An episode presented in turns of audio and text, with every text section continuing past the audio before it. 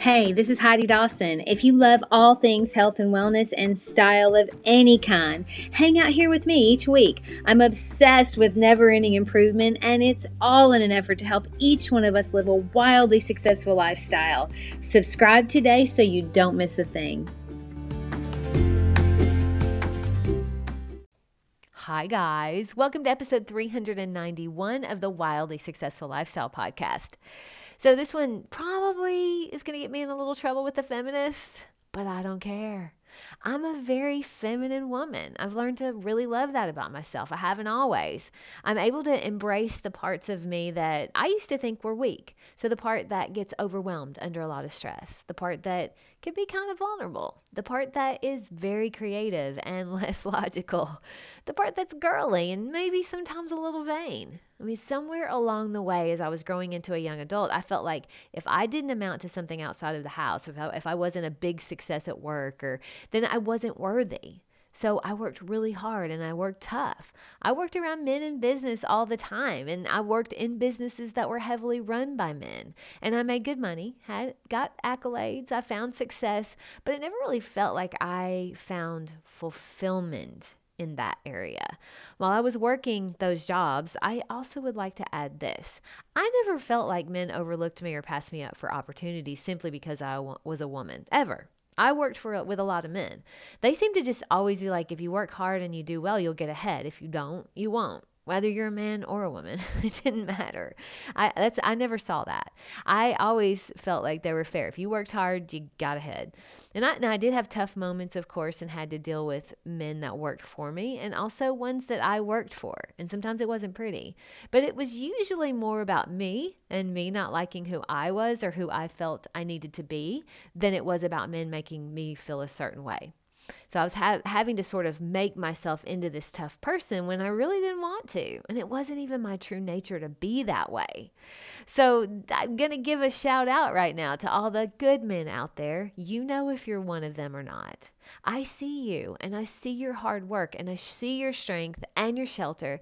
And I thank you for that. There's nothing more attractive to a woman than a powerful man. And by a powerful man, I mean a strong, confident, hardworking, loyal man who manages to also take pride in his appearance.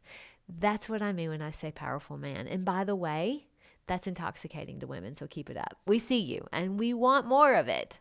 But I also think we've taken a path where women feel like they have to be ruling the world and running all the big companies and doing all the things to prove we're worthy, to prove we can do anything a man can do, to prove we're just as powerful as men.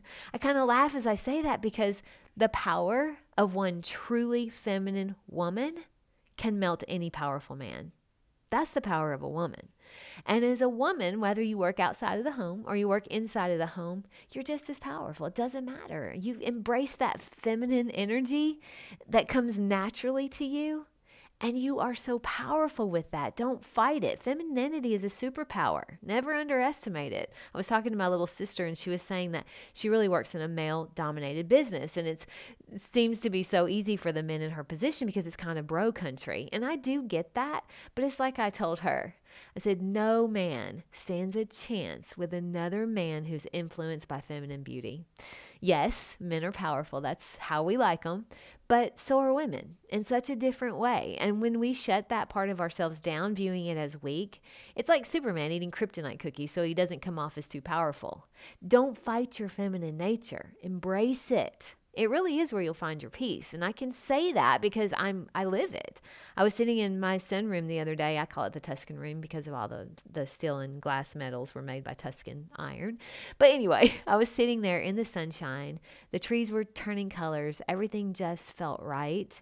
And I was so thankful for where I am in this world. I mean, I used to fight being feminine all the time and i i do think i felt like i had to because i was single or even in my first marriage i was the breadwinner so I sort of shape shifted into this tough working woman to the point to where I remember one of my old male bosses caught me at a vulnerable moment when I was crying a little bit and he goes, "Hmm, even tough Heidi cries now and then." And that shook me because I used to cry all the time as a little girl. I was a big crier. But at some point I started started seeing that as weak, and so I stopped. Now to this day I'm not a big crier. It's something that I'm working on.